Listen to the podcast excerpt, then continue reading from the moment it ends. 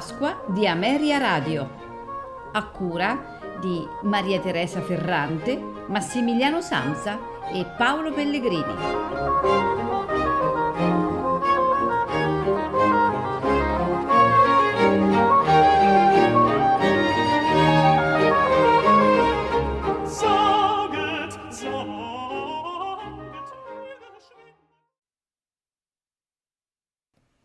Signore e signori, buonasera. E, e, oggi, come abbiamo annunciato uh, lunedì all'interno di Radio Racconti Brevi, eh, manderemo in onda la puntata uh, fatta in diretta uh, nella rubrica Territorio e Società il 29 aprile del 2021, dove abbiamo avuto l'onore e il piacere di avere con noi il professore Marcello Barbanera docente alla Sapienza di archeologia greco e romana. Eh, lo facciamo perché purtroppo, come avete, abbiamo già comunicato, abbiamo già detto, eh, purtroppo il professore è venuto a mancare la settimana scorsa. E, e qui con me c'è Umberto. Ciao Umberto. Ciao Paolo, buonasera, buonasera ai nostri ascoltatori. E, ci sembrava una cosa assolutamente eh, doverosa, giusta, ricordare diciamo, il professor, professor Barbanera che insomma è stato con noi e insomma ci ha, ha impreziosito diciamo, quella, la trasmissione diciamo, no? con, eh, nella quale abbiamo parlato del, del, germanico e insomma ci sembrava assolutamente giusto no, Paolo poter fare sì. questo, questo ricordo. Certo, assolutamente sì, anche perché ci ricordiamo io, Umberto e Elena, che questa sera non è con noi, ma eh, con cui abbiamo avuto contatti in settimana, la grande disponibilità del professore innanzitutto, oltre alla grande competenza e, e la passione che sgorgava dalle sue parole verso, eh, verso il suo lavoro qui al Museo di Amelia, no Umberto? Beh, sì, sì, sì, perché indubbiamente è riuscito a rendere, diciamo, questa, questa, sì, questa puntata eh, molto fluida, molto, molto serena, molto bella, no? Parlando anche di un argomento abbastanza importante, un argomento complesso, un argomento difficile. Eh, però, insomma, è, è, scorsa, è scorsa via eh, meravigliosamente e ecco, vogliamo ricordarlo così, insomma, no? con, eh, con, il piacere diciamo, no? di, di, quella bellissima trasmissione e questo insomma un po', un po' il ricordo del Mele Radio, più di questo ovviamente non abbiamo purtroppo la possibilità di fare. Assolutamente sì. E quindi eh, vi lasciamo io e Umberto all'ascolto della puntata proprio di Territorio e Società sul Germanico.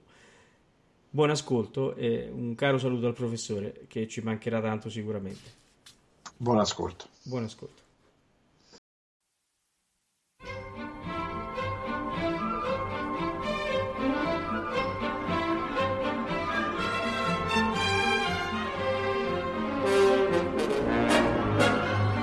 Ameria Radio presenta Territorio e Società.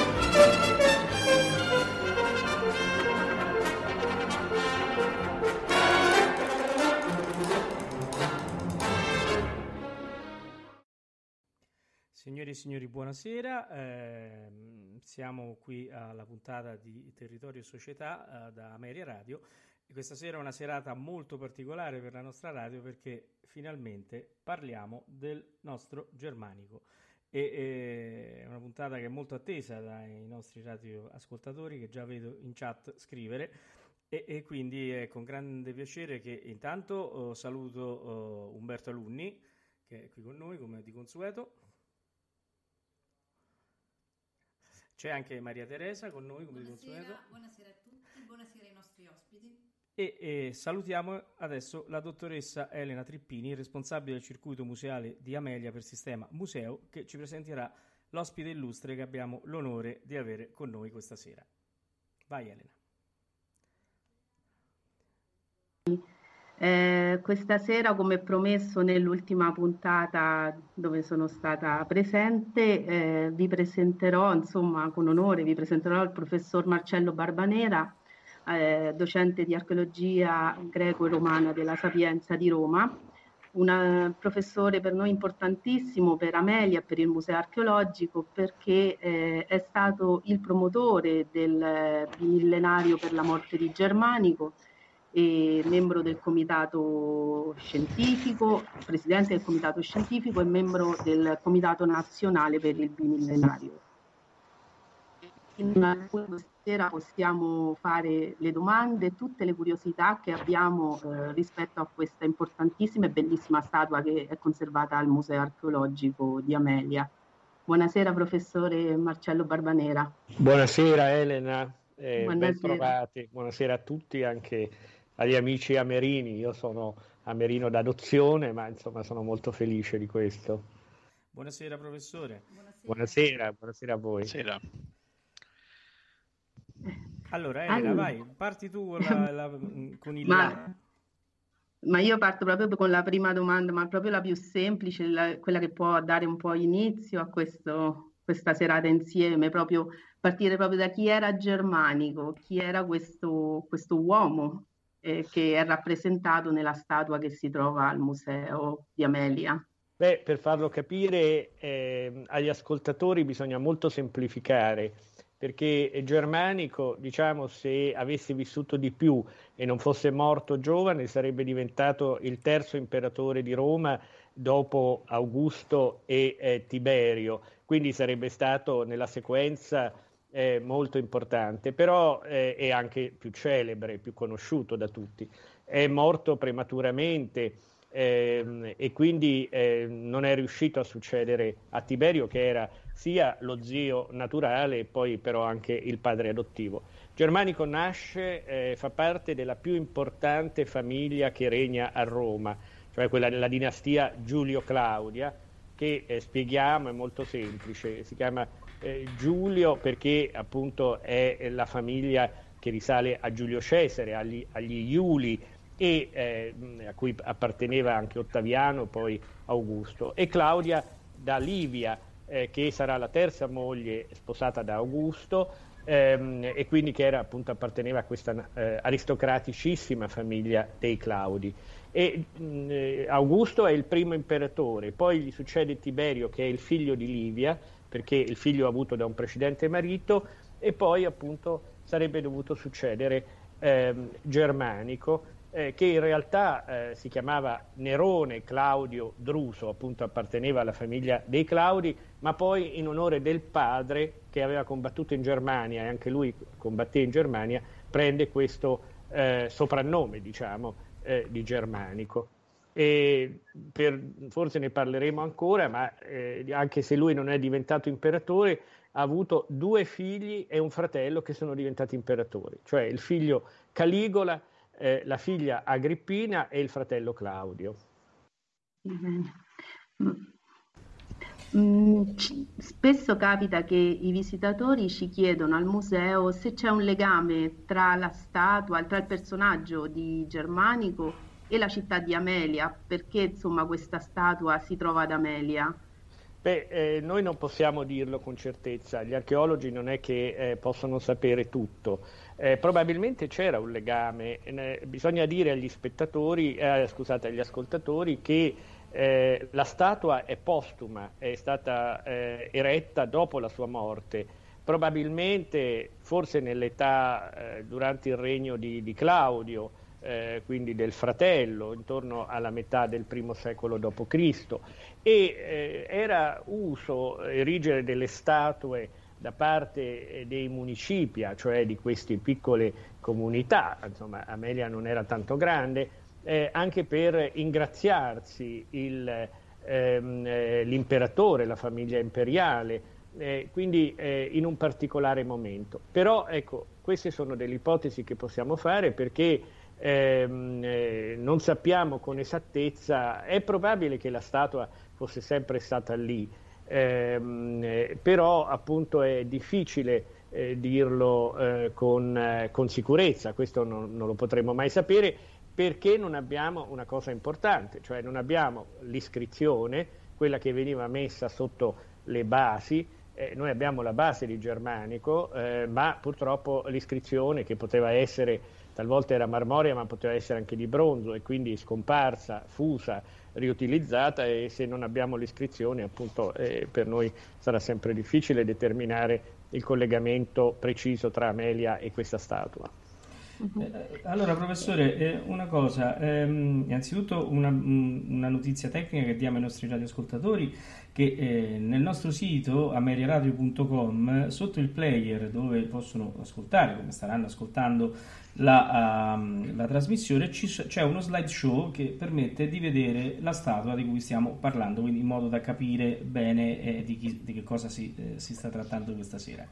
Volevo chiedere al professore, è chiaro che eh, quando la statua è stata rinvenuta, eh, ehm, eh, come si è fatto a capire che rappresentava Germanico, visto che non c'era, come diceva lei, neanche l'iscrizione sul basamento?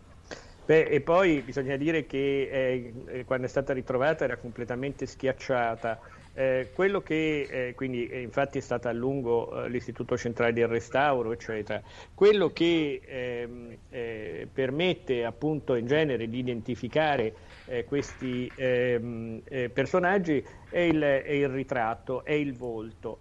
Ehm, e noi ne abbiamo altri non di bronzo, ne abbiamo altri di marmo, il forse quello meglio conservato si trova al Louvre, perché era uso, eh, diciamo, noi oggi abbiamo nemmeno più le fotografie, facciamo i selfie col telefonino, ma eh, durante l'impero romano appunto si facevano questi ritratti marmorei eh, che erano controllati eh, al momento in cui venivano eseguiti e poi si diffondevano in tutto l'impero. No? Era, oggi se si va negli uffici della polizia, eccetera, c'è la, la ehm, la immagine di Mattarella, del nostro presidente, e all'epoca c'erano quelli degli imperatori o di altri personaggi della famiglia imperiale che erano sparsi per tutto l'impero.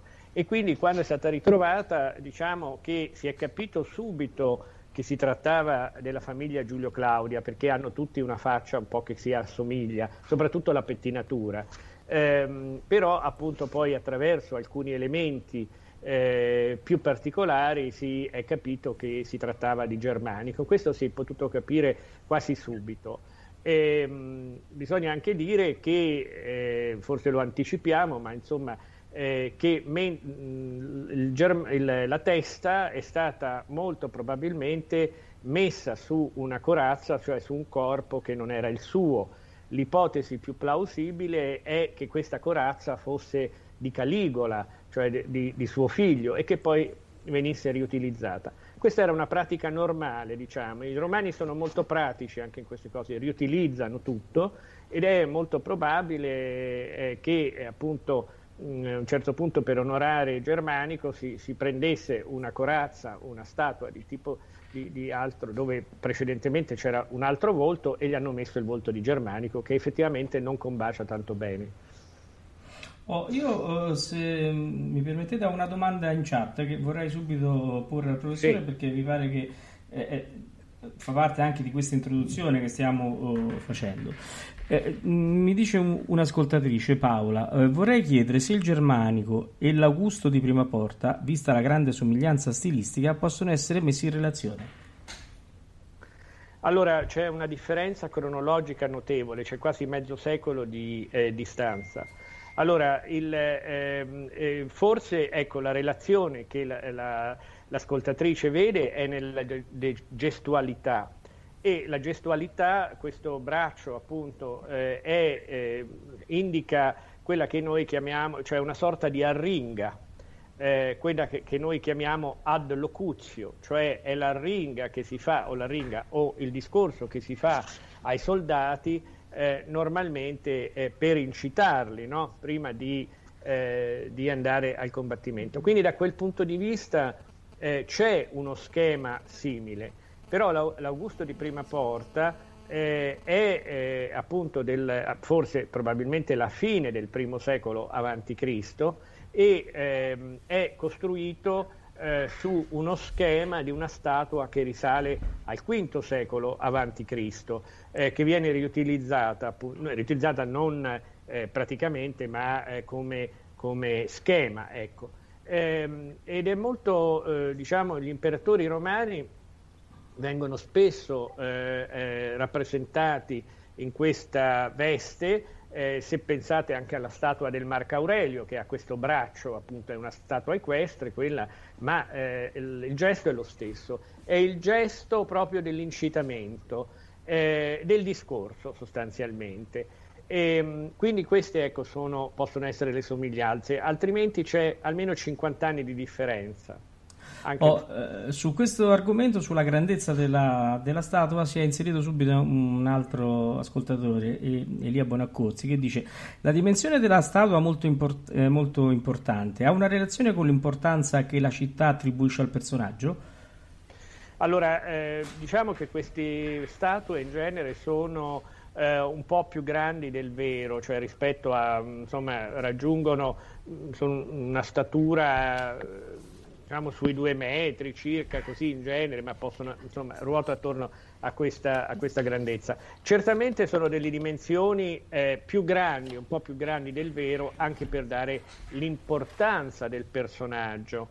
Ehm, e eh, la cosa che possiamo dire eh, sull'importanza della statua è il fatto che qualcuno, se sono stati gli amerini a commissionarla, eh, che abbiano, eh, diciamo, hanno pagato molto perché eh, comunque eh, si tratta, diciamo, anche se è riutilizzata, però certo è un'opera eh, di grande valore e quindi comunque c'è un impegno finanziario notevole, c'è stato. Eh, professore, eh, dal momento che si pensa, come ha detto, che eh, la statua sia stata appunto commissionata dagli Amerini, si si, è, si, può sapere la funzione mh, di questa statua eh, per la città di Amelia?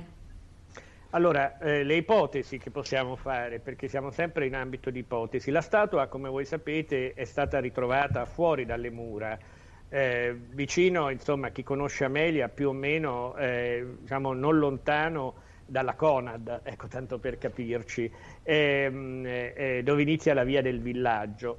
E ehm, mentre si faceva quindi eh, un'area fuori dal, dall'abitato eh, dove appunto si colloca eh, poco più là probabilmente c'era l'anfiteatro della città dove oggi stanno i giardini e il distributore all'incirca eh, possiamo dire eh, secondo anche la ricostruzione ipotetica eh, che abbiamo fatto su alcune basi documentarie, e più là forse quello che potrebbe essere una sorta di campo marzio dove avvenivano le esercitazioni e eh, eh anche probabilmente eh, dei giovani.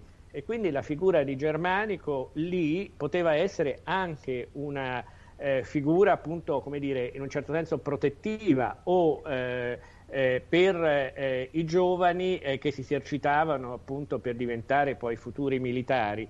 Quindi eh, eh, poteva essere, ecco, ehm, eh, lui è morto giovane, ehm, era molto amato ehm, e, e, e, anche molto coraggioso, viene ricordato, perché viene ricordato in maniera molto positiva dagli storici romani. Questa poteva essere la funzione, quindi in qualche momento, se così, se l'ipotesi è giusta, eh, la cittadina di Ameria, il municipium di Ameria, ha ritenuto di dover onorare questo personaggio per certi legami che a noi ormai purtroppo sfuggono, eh, a meno che appunto non si trovi un giorno eh, qualche altra notizia. Bene, Umberto, tu intervieni, ci sei? Sì, sì, sì, assolutamente. Io ero un, po', ero un po' affascinato da queste cose e volevo magari ridurre il fuoco di fila, però non ne posso fare a meno. Eh, vorrei fare un passaggio solo sulla, sulla plasticità della posa del germanico e sulla riflessione che ha fatto uh, qualche minuto fa in merito alla, alla praticità dei mani, no? ma nel corso dei secoli si può, può, si può diciamo, ipotizzare una, una liaison una correlazione diciamo, nel modo di poter di rappresentare gli imperatori? Cioè, Beh, c'è certo. un, un, un, bene che è un filo conduttore, che può essere un filo conduttore? Ma certo, eh, ci sono degli schemi eh, ben precisi. Eh, per esempio eh, una, eh, un repertorio, come dire, una sorta di sintesi, proprio un repertorio di questi schemi eh, lo possiamo trovare sulla colonna traiana che è, del, è stata inaugurata nel 113 d.C. e che ricorda le, eh, le, guerre di Traiano in Dacia, quella che oggi è la Romania. E eh, lì proprio si vedono tutti gli schemi. E in fondo gli imperatori vengono sempre rappresentati eh, secondo degli schemi fissi. eh, che cosa fanno? Fanno i sacrifici. Eh, fanno i sacrifici ehm, eh, perché? Perché prima di partire appunto bisogna ingraziarsi gli dèi e, e quindi eh, i soldati sono incoraggiati perché si prendono gli auspici. Naturalmente questi auspici erano sempre favorevoli, non era eh, ammissibile che dire, eh, si faceva un sacrificio e poi gli dèi erano contrari, quindi venivano un po' manipolati naturalmente. Poi appunto c'è il eh, ehm, la, l'uscita eh, dalla città, per esempio, ehm, eh, eh la, ehm, e quindi l'imperatore con i suoi generali, eccetera, che esce dalla città. Eh, questo lo vediamo anche, per esempio, sull'arco di Costantino, ci sono dei rilievi precedenti a Costantino, ma dove si vede. Poi il ritorno, per esempio, il ritorno dell'imperatore che veniva acclamato e, e, e poi celebrava il trionfo. E, e, poi appunto la sottomissione, la sottomissione dei nemici, ehm, eh, quindi si vedeva la sua clemenzia, cioè la, la, sua, la, la, clemenza appunto, i nemici si mettono in ginocchio davanti all'imperatore e poi appunto la ringa ai soldati, adesso non li ho detti nella sequenza perché c'è proprio una sequenza di tutti questi, la ringa ai soldati per incitarli. Quindi sono degli atti eh, e normalmente l'imperatore è circondato eh, dai suoi fidi, dai suoi generali. Io pochi giorni fa facevo una lezione e facevo vedere ai ragazzi, confrontavo eh, la, delle foto di George Bush quando era circondato dai generali prima di attaccare l'Iraq e le, le, i rilievi della colonna traiana. Sono, è la stessa cosa, cioè funziona così appunto. Ecco, quindi ci sono dei modi espressivi ehm, eh, che ritornano sempre, li ritroviamo sugli archi trionfali, eh, li troviamo sui rilievi, eh, li troviamo sulla colonna traiana, li troviamo un po' ovunque. E, e sono un modo questo per comunicare e rassicurare anche eh, il popolo, appunto, che l'imperatore sta pensando a tutto.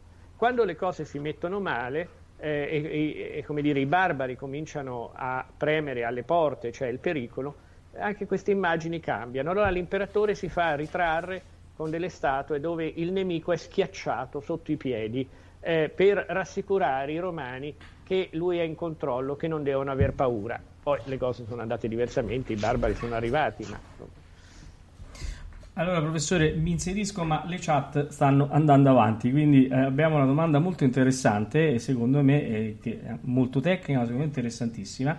Mi chiedono, eh, sì, eh, le, pote- le, potevo chiedere se spiegava brevemente la tecnica a cera persa.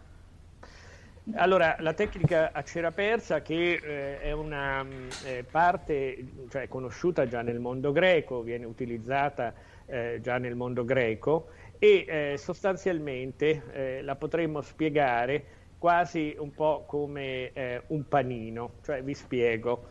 Praticamente ehm, il, si, fa, si abbozza una, ehm, con della terra refrattaria, si abbozza l'immagine e poi eh, che si vuole eh, rappresentare, non completamente, perché poi eh, diciamo è il tronco, la parte più importante che viene eh, eh, realizzata. Poi certe altre parti vengono fuse separatamente, poi saldate. Allora, poi su questa eh, bozza diciamo, di terra refrattaria eh, si, eh, si, mette poi uno strato di cera eh, dove si modella però molto bene l'immagine, no? anche i dettagli.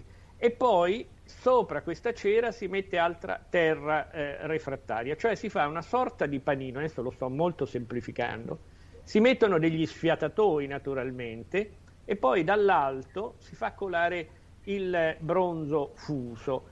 Il, il calore fortissimo del bronzo eh, va giù e fa sciogliere la cera, quindi praticamente eh, prende la forma, eh, cioè la cera si scioglie e si incunea lì dove stava la cera quindi prendendo quella forma eh, che era stata modellata prima in cera. Questo naturalmente era tutto ingabbiato, ci sono degli sfiatatoi ehm, e eh, a questo punto poi eh, diciamo ci sono ehm, eh, altre parti, eh, appunto che può essere la testa, la barba, o appunto eh, i capelli, eccetera, che vengono lavorati a parte e poi vengono eh, saldati ehm, in qualche maniera e tutti i dettagli appunto lavorati. Quindi ehm, abbiamo delle rappresentazioni di questo eh, e, e, questo permetteva anche di realizzare eh, delle sculture di poco spessore, quindi sostanzialmente non è come il marmo che ha bisogno di puntelli, le statue di marmo che hanno bisogno di puntelli per sorreggersi, il bronzo è leggero, quindi bastava poi praticamente eh, ancorarlo a queste basi di marmo o di travertino, quello che era, con eh, una colatura di piombo e quindi si reggeva da solo sostanzialmente. Poi se veniva un fulmine o, o un terremoto, certo, questo poi cadevano, insomma, però eh, poi le statue venivano restaurate naturalmente. Eh, professore, io ho visto il germanico ed è davvero emozionante, eh, è imponente, insomma, è emozionante. Eh, la, la, particolarità poi sta in questa corazza che è particolarissima, ornatissima, ce la può spiegare perché ci sono dei certo. personaggi. Certo. Ci sono dei personaggi, allora anche qui poi c'è una vecchia ipotesi che è stata completamente superata, era un po' bizzarra. Eh, si diceva che questa corazza addirittura fosse una corazza eh, eh, del primo secolo avanti Cristo, appartenente a questo sovrano ellenistico di nome Mitridate e poi da lì con tutta una serie di passaggi sarebbe poi stata riutilizzata. Che la corazza è stata riutilizzata, eh, insomma, si, si, è abbastanza da, d'accordo, ma una corazza già fatta in età romana, appunto nell'età. Eh, quello, la, la, la, scena principale che noi vediamo, che ha creato un po' di difficoltà, non nel, nel capire che cos'è la scena, ma nel metterlo in relazione con eh, Germanico, è l'uccisione è, eh, di Troilo. Troilo era da parte di Achille Troilo era il figlio più giovane di Priamo, il mitico re di Troia, e eh, secondo eh, il, l'oracolo di Delfi, ehm, eh, la guerra di Troia, i greci non avrebbero vinto la guerra di Troia se non fosse stato ucciso il giovane principe Troilo, veramente anche la principessa Polissena, ma insomma adesso questo non ci interessa. Ehm, e eh, quindi appunto fa parte eh, Achille eh, eh, aspetta il giovane Troilo mentre va, questo non lo vediamo nell'immagine, ma insomma questa è la storia, presso una fontana mentre va a tingere acqua e lo uccide. Eh, qui vediamo appunto questo giovinetto praticamente eh, che, che, viene ucciso. Qual è, la, eh, qual è stato il dubbio? Ora, siccome i romani sono gli eredi diretti eh, dei troiani, eh, sembrava strano attraverso Enea, la, la, fuga di Enea da Troia e poi appunto l'arrivo eh, nel Lazio, eccetera. Quindi praticamente ehm, eh, sembrava eh, un po' strano vedere quindi la morte di un troiano in una statua, in una corazza che invece appunto di un romano. Appunto, quindi, ma in realtà credo appunto che eh, più che questo, eh, lì si voglia vedere la morte di un giovane, cioè l'associazione è la morte prematura eh, di qualcuno e in questo caso noi sappiamo che Germanico ha avuto una morte prematura, eh, è morto di, si dice avvelenato, ma non c'è nessuna prova che eh, sia stato avvelenato,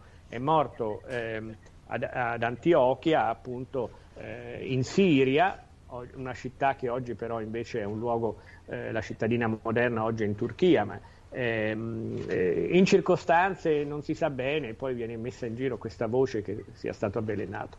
Quindi è lì quello che conta, eh, è la, il riferimento, è il riferimento al, eh, alla morte prematura e ehm, eh, comunque appunto eh, c'è anche diciamo un, un atto eh, e in un certo senso è comunque un atto glorioso perché eh, diciamo, quindi c'è l'eroe Achille. Ehm, ecco.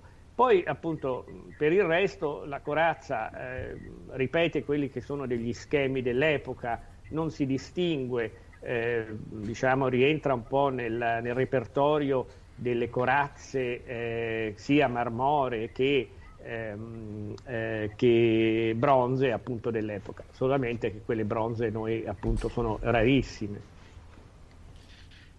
Professore mi scusi, siamo già diciamo, una fase diciamo, avanzata della nostra trasmissione e abbiamo, ho, ho colto due, alcune sfumature. No? Eh, la, la, prima sfumatura è che ci sono molte certezze su questa statua, la seconda è che ci sono molti, molti dubbi. Eh, l'occasione di averla diciamo, con il nostro ospite Ghiotta per poter fare una domanda che potrà sembrare magari un po', un po provocatoria facendo parte del comitato eh, scientifico, eh, sicuramente non tutte le tesi, eh, perlomeno di primo acchitto, potrebbero essere state condivise da tutti i partecipanti.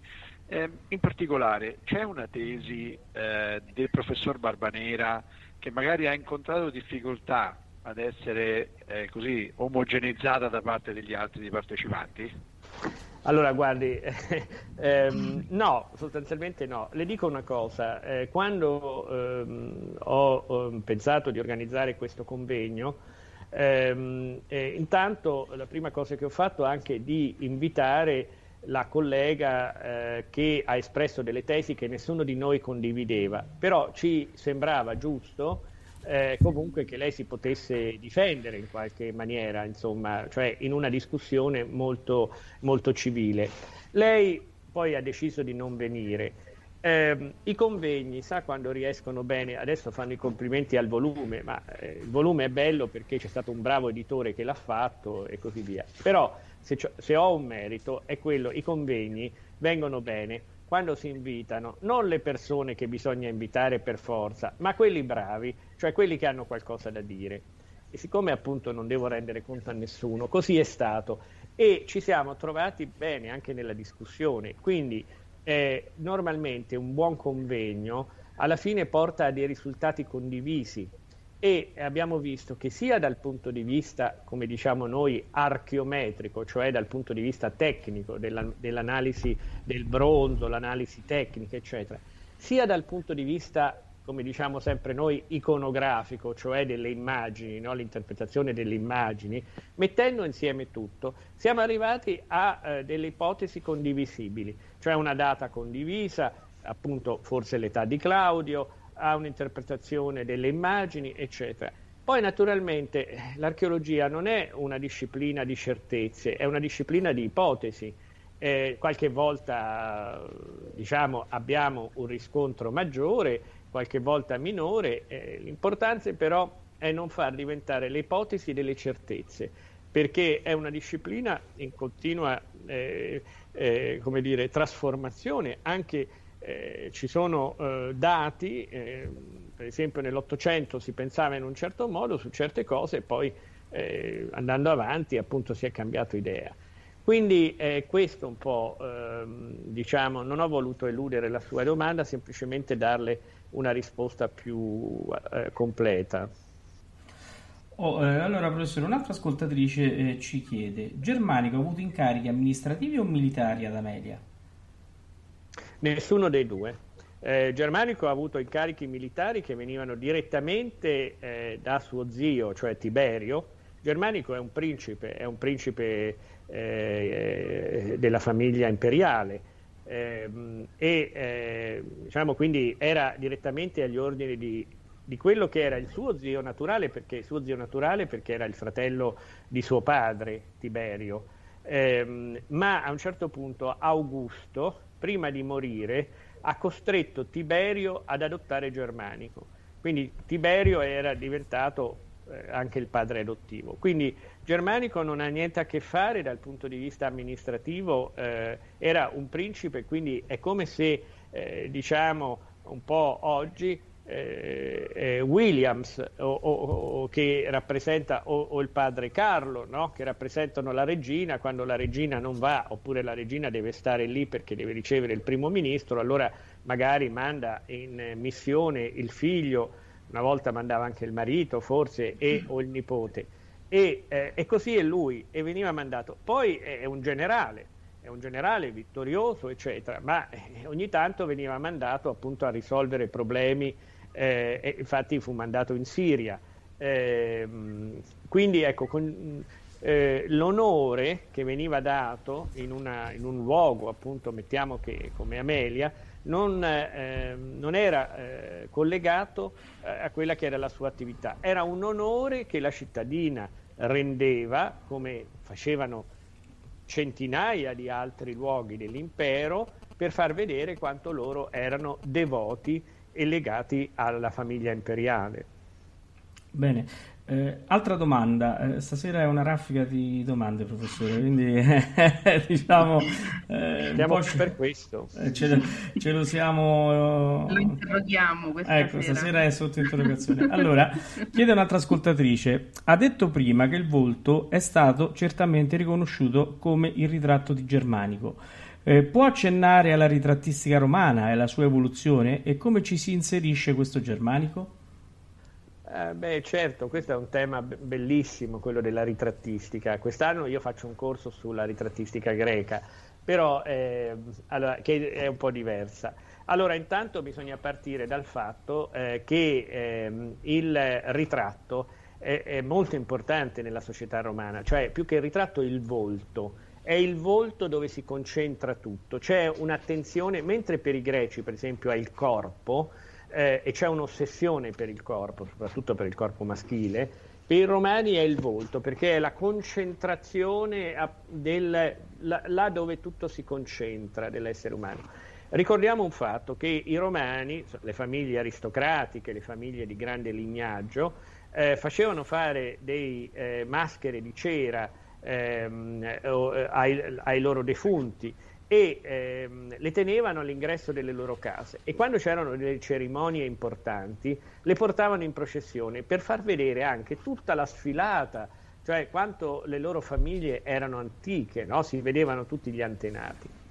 Eh, si fanno rappresentare e nell'età repubblicana, ehm, per esempio, c'è un, eh, una grande attenzione a farsi rappresentare anche eh, con dei volti molto rugosi, provati dal lavoro, eh, quindi come fossero dei contadini, diciamo, no? anche senza eh, abbellirli, perché c'era l'orgoglio di far vedere proprio il lavoro, l'attività, eh, l'età che passa, eccetera. Eh, con l'impero questo, ehm, eh, per esempio, cambia. Augusto eh, si fa rappresentare sempre giovane fino a 76 anni, cioè muore a 76 anni che è un'età notevole e eh, non amava le rughe, quindi sono tutti, tutti anche, la, anche, gli altri, non solo quelli imperiali, ma anche coloro che, che, si fanno ritrarre in quel periodo sono tutti molto levigati, no? molto, eh, ehm, quindi ecco. Poi per esempio arriva dopo la famiglia Giulio Claudia che finisce con Nerone, e Nerone, tra l'altro, per esempio, aveva il vezzo, eh, aveva tutta un'acconciatura particolare che si faceva fare dei riccioli con il ferro caldo eh, che gli incorniciavano la fronte. Quando ehm, eh, arrivano dopo l'ultima dinastia, dopo Nerone, arrivano i Flavi, Vespasiano, ecco loro, Vespasiano viene, è un generale, ha combattuto, si fa ritrarre quasi come appunto un contadino, essere più vicino al popolo. C'è un ritratto bellissimo eh, che, eh, dove lo si vede, appunto gli mancano i denti, le labbra rientrano in dentro, ehm, è, è, splendido. Poi, ehm, per esempio, Traia, eh, Adriano, che ama molto la Grecia, si fa eh, ritrarre con la barba, riprende l'uso della barba come i greci, mentre prima appunto erano imberbi gli altri imperatori. Eh, Marco Aurelio appunto ha questa capigliatura tutta piena di riccioli e il fratello Lucio Vero addirittura sappiamo che eh, ha questa chioma eh, piena di riccioli, sappiamo che si faceva mettere anche della polvere d'oro così che risplendeva. Ecco, c'è eh, durante, noi possiamo seguire appunto una eh, trasformazione del ritratto che ci dà appunto, e si arriva fino ai ritratti giganteschi dell'età di Costantino con questi occhi grandi, quelli che si trovano per esempio oggi ehm, nel cortile dei musei capitolini, ehm, che eh, preannunciano poi la ritrattistica del, anche dell'impero bizantino. Um, eh, è proprio una, un'affascinante espressione di questo eh, mondo romano eh, che ha, eh, bisogna dire in generale che sia la cultura greca che quella romana hanno, sono le culture che hanno dato più importanza in assoluto al, alle immagini, qualcosa che noi riusciamo poco a capire perché siamo circondati da immagini di tutti i tipi ma in un'epoca in cui appunto non c'erano eh, eh, ovviamente né telefoni né telefonini né macchine fotografiche, nulla di tutto questo, eh, cioè i ritratti, appunto le, eh, le immagini su supporto materico, ehm, anche di pittura eccetera, avevano un impatto fortissimo sul pubblico. Eh, professore, eh, io ritorno alla statua, no? Che sì. incute eh, sicuramente forza, eh, timore, quindi la corazza, vedo una lancia, mi pare anche una spada, un pugnale. Il braccio la... mi... Sì, dica. dica, dica. Eh no, no, il, no, braccio, no. il braccio mi sembra completamente separato, cioè con un significato, una postura completamente separata dal resto del, del corpo. Cioè eh, non, non, non, continua con questa veemenza, con questa forza, ma sembra molto più amichevole. Che significa quel braccio in quel modo? Che significato allora, ha? Intanto eh, dobbiamo dire che eh, la lancia è con la punta verso il basso, sì. quindi è un segno di pace eh, cioè una, appunto, ci sono dei simboli che dobbiamo interpretare. Eh, eh, non dobbiamo, eh, quando esaminiamo un'opera, dobbiamo sempre ehm, stare attenti a eh, come questa ci è arrivata, quindi eh, certi atteggiamenti possono essere dati appunto dal restauro. non dimentichiamo che questa statua era in condizioni terribili, completamente schiacciata e eh, alcune parti originali non è stato possibile eh, aggiungerle perché non si potevano agganciare.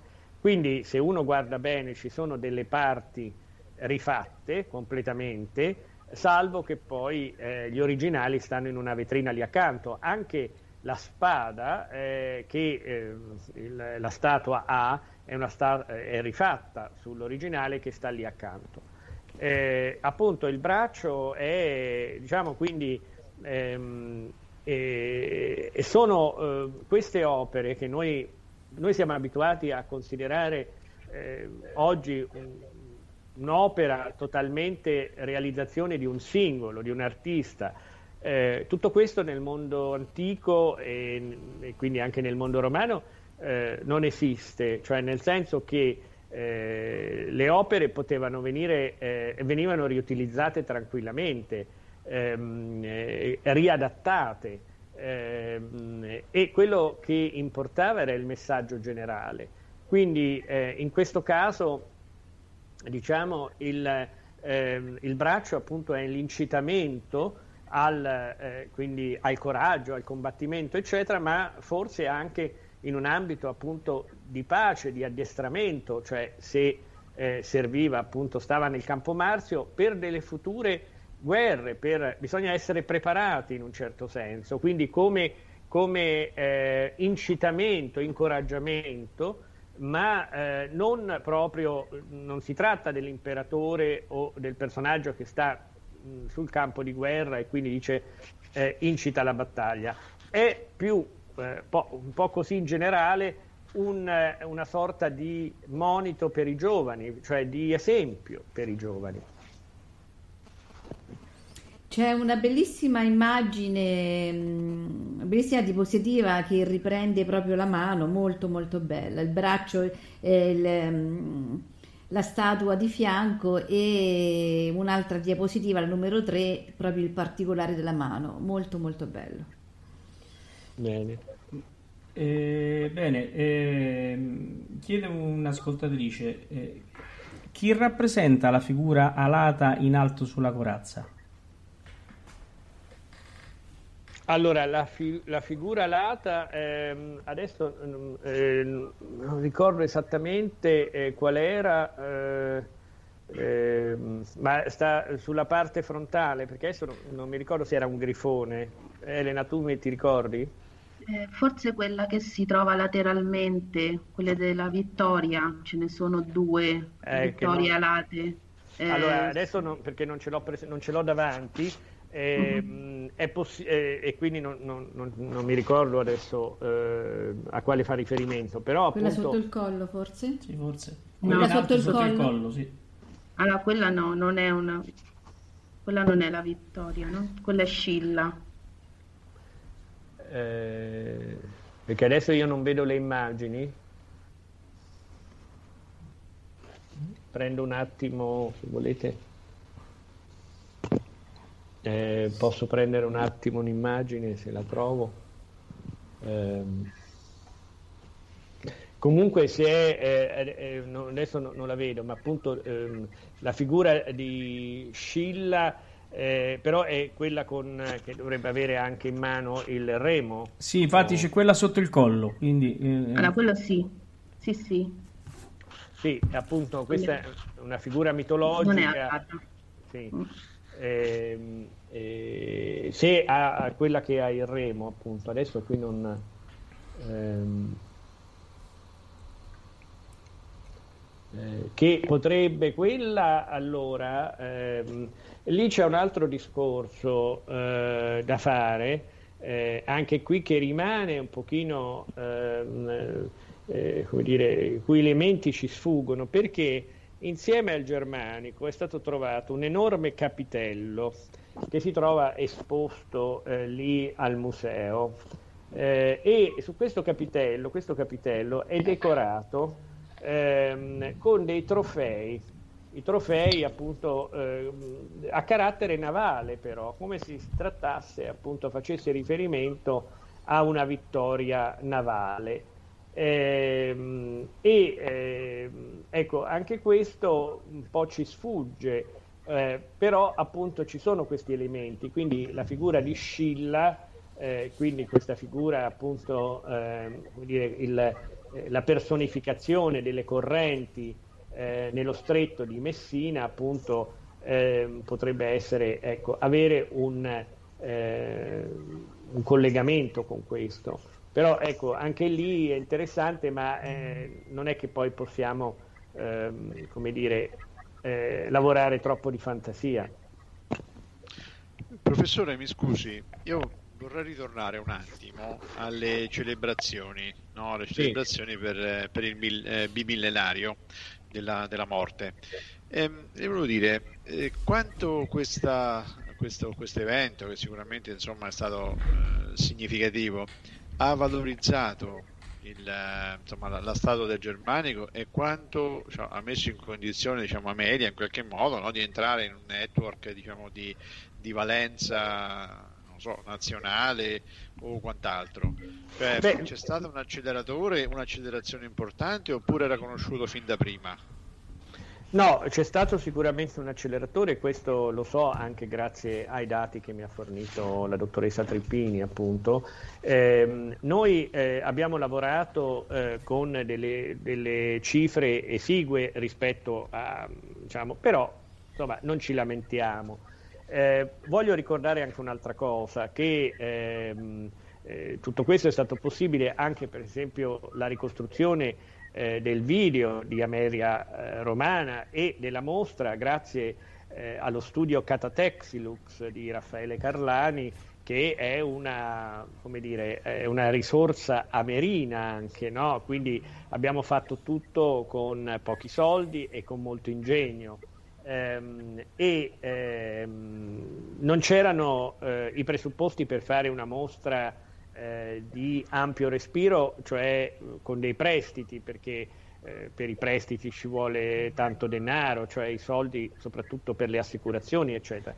Quindi abbiamo detto la facciamo ehm, eh, così con eh, questa ricostruzione ehm, eh, tridimensionale, diciamo, eh, come si dice, di realtà virtuale. E so che eh, mia, il mio scopo era anche di accompagnare il pubblico, far capire, ehm, eh, quindi partendo da eh, una delle conoscenze solide, far capire un po' a tutti chi era questo personaggio. E io so, eh, mi è stato detto che poi naturalmente c'è stato tutto un battage pubblicitario, eh, radio, televisione, eh, giornali, eccetera, che ha molto aiutato. E eh, so appunto che i risultati ci sono stati, tant'è vero che mi sembra la sindaca ha deciso poi eh, che eh, questa mh, eh, questa mostra da, eh, pro, da momentanea da, diventasse poi permanente, visto appunto che attira. Eh, il Germanico era eh, conosciuto tra gli addetti ai lavori, naturalmente, è una statua straordinaria, ora perché noi siamo abituati, ma immaginate che, riflettete solo un momento, che delle migliaia e migliaia di statue bronze che esistevano nel mondo antico, noi oggi ne abbiamo forse 200, 250, eh, perché semplicemente perché o sono state ritrovate in fondo al mare, Bronzi di Riace è l'esempio, ma ce ne sono anche altri, o sono stati seppelliti nel mondo antico. A, a Delfi, in Grecia, un terremoto ha seppellito la statua dell'Auriga, eh, il Germanico è stato seppellito, non sappiamo se eh, volontariamente o da un cataclisma. Eh, la vittoria di Brescia nascosta in antichità per proteggerla, quindi tutti si sono salvati per miracolo. Quindi avere una statua bronzea romana, anche greca, insomma, è eh, rarissimo. Eh, però sa, eh, si dice che nessuno è profeta in patria, eh, quando le cose stanno lì, appunto, uno, come dire, forse le sottovaluta.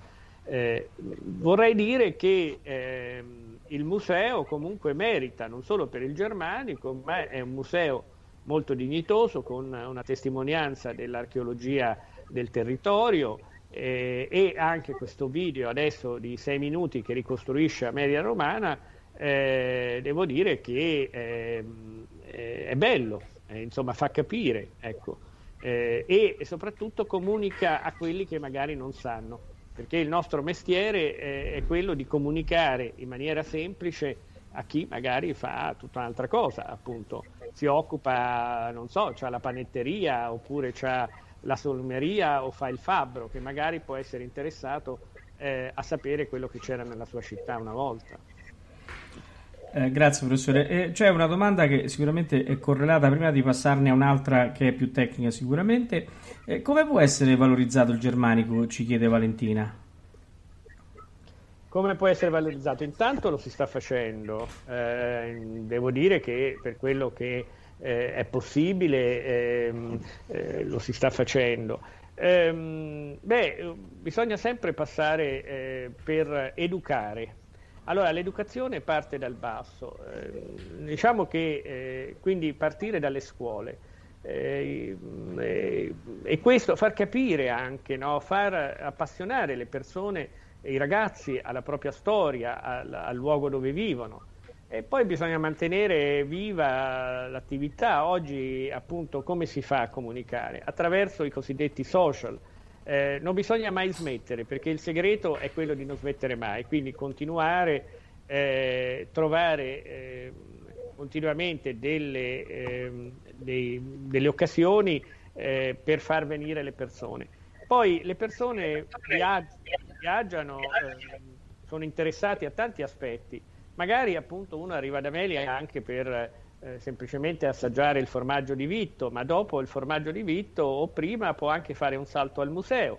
Eh, e quindi io non sono di quelli che difende solamente, eh, dire, solo la cultura. La cultura è un po' tutto e ehm, bisogna appunto non essere snob e eh, cercare di, di collegare eh, questi aspetti che sembrano più distanti, più colti, ehm, a tutto quello che è il contesto eh, della, della cittadina.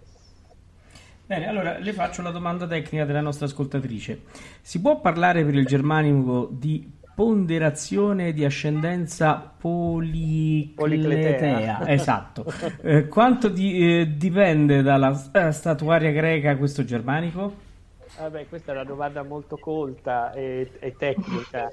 Eh, eh, allora, quello che dicevo prima, Eh, la ponderazione policletea eh, la possiamo vedere, per esempio, prima qualcuno mi aveva parlato dell'Augusto di Prima Porta, eh, io appunto non avevo detto che ecco, l'Augusto di Prima Porta è basato sulla, eh, sul dorifero di Policleto, su questa statua celebre del, il cui originale era del 440 a.C.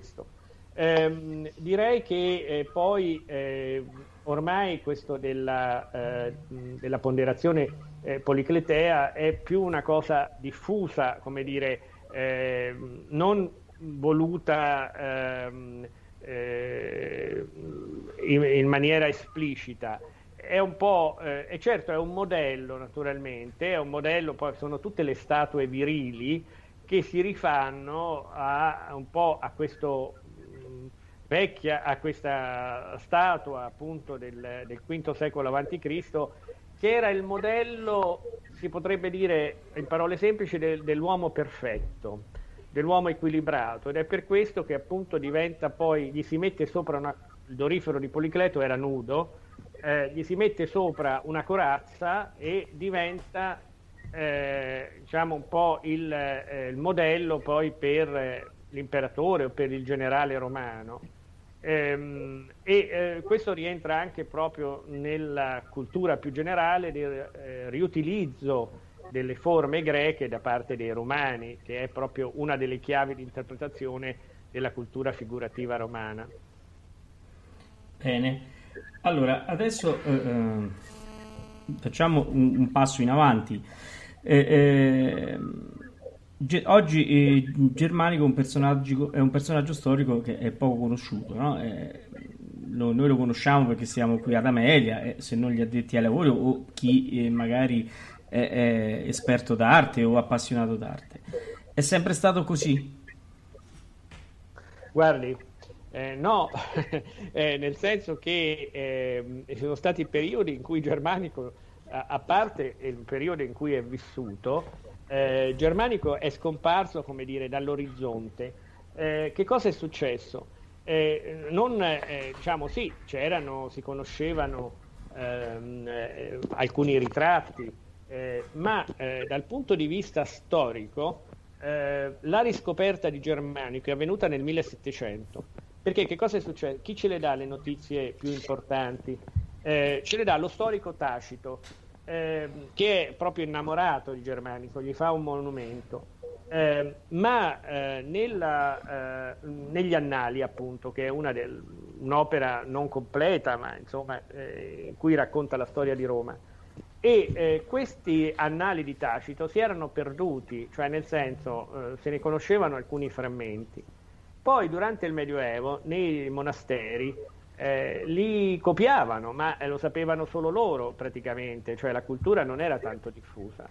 Quindi bisogna aspettare poi il 1500 per ritrovare perché questo manoscritto sia stato pubblicato eh, ad opera eh, di, Leone, ehm, di, Papa Medici, di Leone X, però anche lì poi non ha... E, e poi il 1700 quando viene eh, rilanciato. Quindi dal punto di vista storico è stato per tanto tempo sconosciuto o comunque si sapeva poco, perché la maggior parte delle notizie ce le dà appunto Tacito. Poi ehm, diciamo non ha eh, preso tanto la, come dire, eh, non è entrato tanto nella storia romana.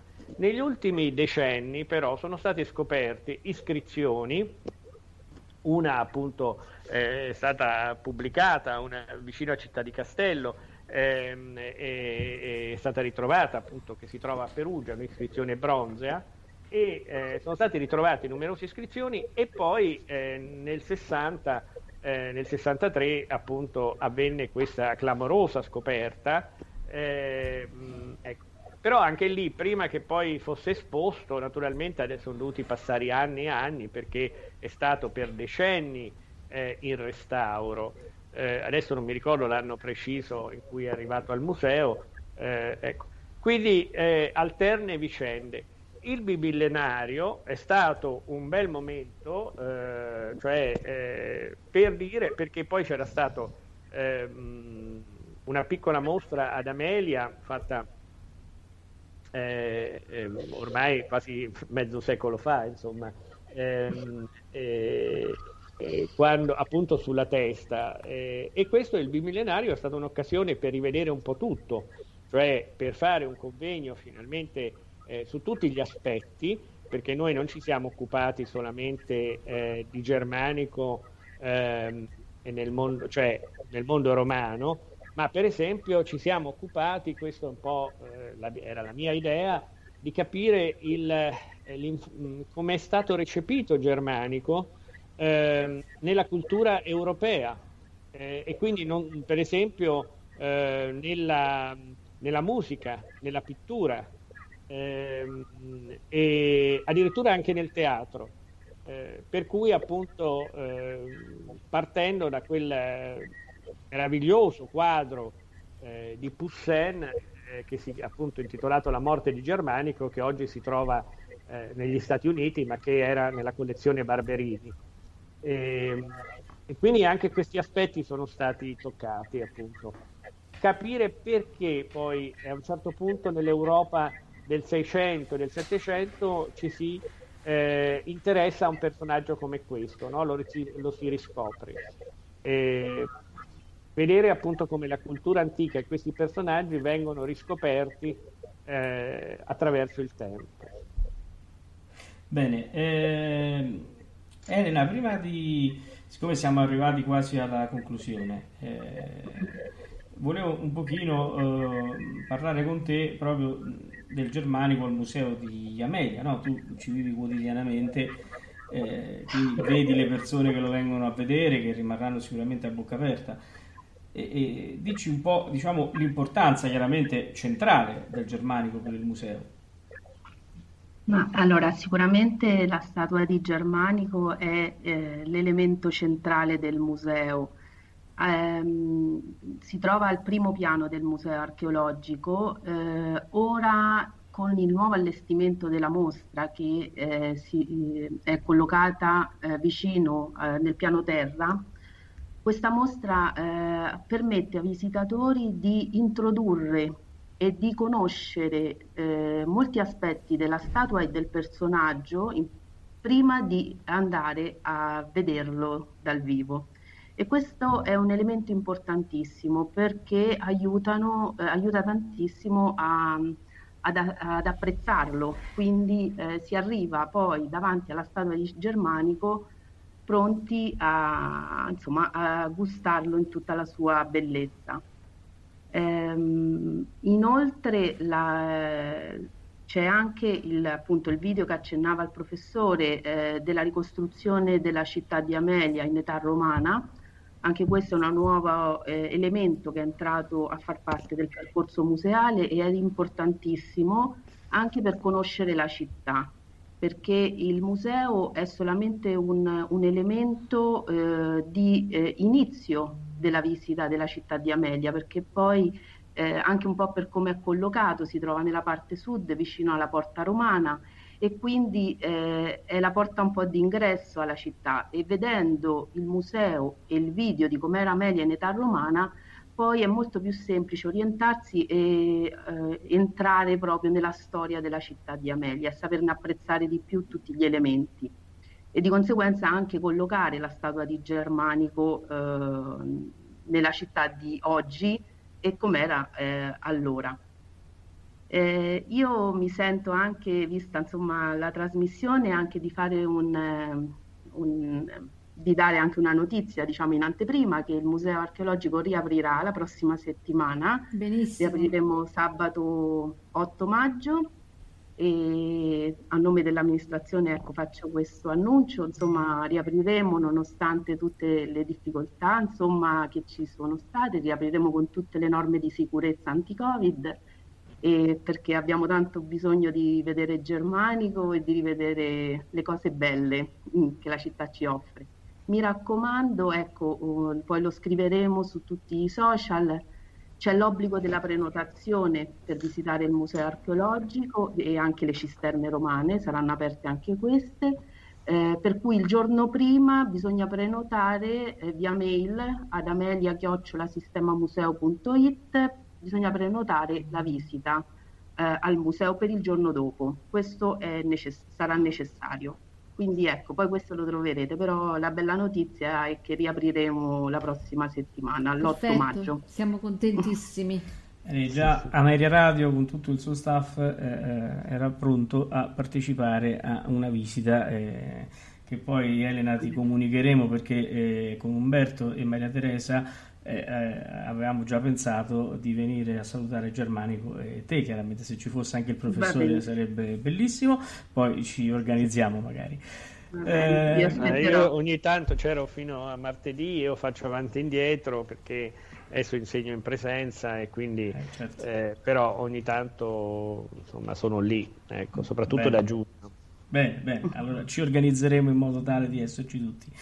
Eh, per quanto riguarda la riapertura, Ameria Radio vi sarà vicino e vi eh, aiuterà anche a- nella pubblicità proprio di questa certo. riapertura per eh, ricordarla molto, eh, eh, molto spesso, sicuramente lo scriveremo anche sulla nostra pagina Facebook e, e- e lo ripeteremo nelle varie trasmissioni che eh, seguiranno. Poi con Elena abbiamo anche l'appuntamento per Registerne Romane. E mi stanno, devo dire che questa sera abbiamo avuto un gran riscontro di pubblico, mi sono diviso tra il mio WhatsApp e le chat, adesso c'è stato il nostro vicepresidente che saluto, Maria Federica, eh, che racconta anche che suo padre, eh, vecchio amerino, no? sin dalla eh, dal ritrovamento di Germanico ha sempre sostenuto la necessità di un, di un museo ad Amelia, finalmente il museo ce, ce l'abbiamo. Eh, salutiamo anche consigliere, la consigliera direttiva eh, Marina che dice verremo anche eh, noi, e, mm, quindi eh, verremo in massa a, a omaggiare Germanico. Contingenta, no, dovete venire contingentati. in massa, in massa però sempre rispettando le regole. È una, era, era una metafora, cioè, in massa nel Ho senso... l'ansia. Pre- pre-. Non saranno lì a fare la, No. No, prenoteremo da bravi, da bravi amerini, prenoteremo e verremo eh, contingentati, no? E tu ci, eh, ci accoglierai eh, e quindi eh, e, e- vedremo insieme Germanico. Adesso, prima di salutare il professore e Elena, io eh, faccio sempre così con, con- con Umberto, vorrei che facesse uno spot su Germanico, perché lui in questo è maestro. Beh, mi sembra una cosa un po' simorica, no? spottare spottare un, un bimillenario è una cosa non, non è semplicissima. Comunque facciamo, facciamo così, eh, ver- veramente anche a me fa- ha fatto molto piacere questa sera eh, passare questa, questa ora che devo dire è, è volata. Eh, però, però Paolo mi consenti una cosa, mi consentirai di prendere diciamo, le, le parole che ho ascoltato, quindi non per assumermi responsabilità, ma per mettere dentro diciamo, un unico contenitore, se possibile, le, le cose che a me sono piaciute un po', un po' di più. E allora sul germanico che si può dire? Io direi eh, stupenda realizzazione, non unico protagonista, ma meravigliosa catalisi verso un più che dignitoso sistema museale che con le sue testimonianze può pa- pagare più di una curiosità. Io spero che possa piacere. Sei stato ma, promosso? eh, no. Allora, eh, grazie Umberto. Adesso io prima, eh, innanzitutto, eh, saluto eh, Umberto, saluto Maria Teresa, saluto Elena e adesso io lascerei la conclusione a- al nostro graditissimo ospite, eh, il professore, che eh, diciamo ci ha onorato veramente con una bellissima e tutti, diciamo, nel mio WhatsApp è pieno di complimenti, professor Marcello, dico, è veramente eh, stato un successone e ne sono veramente felice, eh, ma ne ero già convinto prima di iniziare. Quindi, eh, professor Barbanera, io eh, lascerei a lei la conclusione con un pensiero su Germanico, come vuole lei, insomma, ecco, le lascio chiudere la trasmissione e la ringrazio infinitamente per la presenza. Beh, grazie a voi, io sono molto legato ad Amelia. Allora, ehm, eh, un po' eh, facendo la sintesi di quello che dicevo, ehm, eh, questa statua appunto è stata ritrovata casualmente, come spesso succede nell'ambito dell'archeologia. Ehm, e ehm, noi abbiamo sempre abbiamo uno straordinario, noi in Italia diciamo, uno straordinario patrimonio eh, storico-artistico.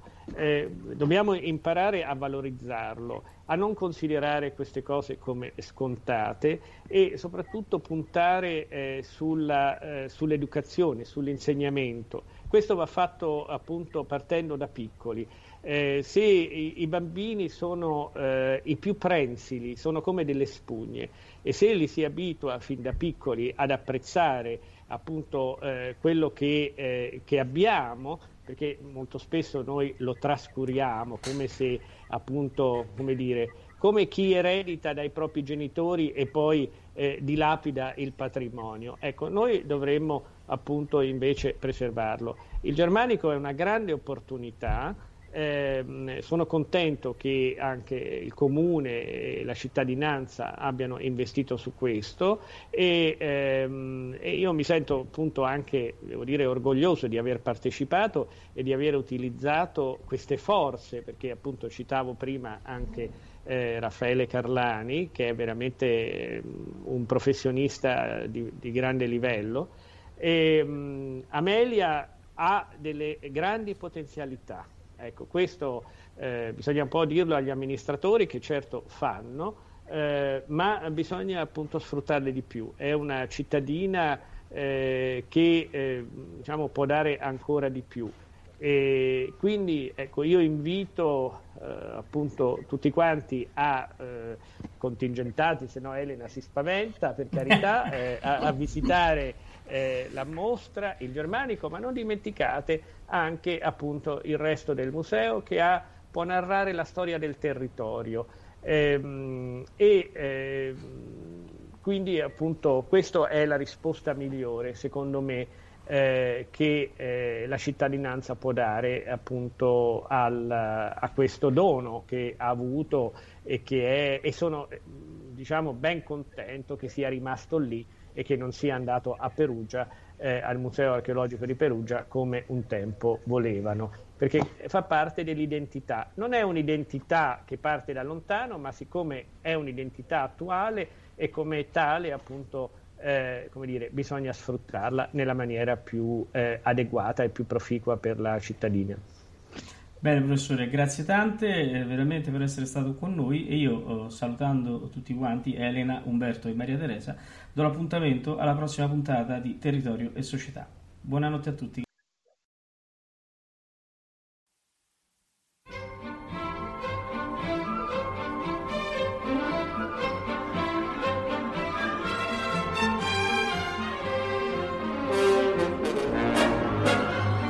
Ameria Radio ha presentato Territorio e Società.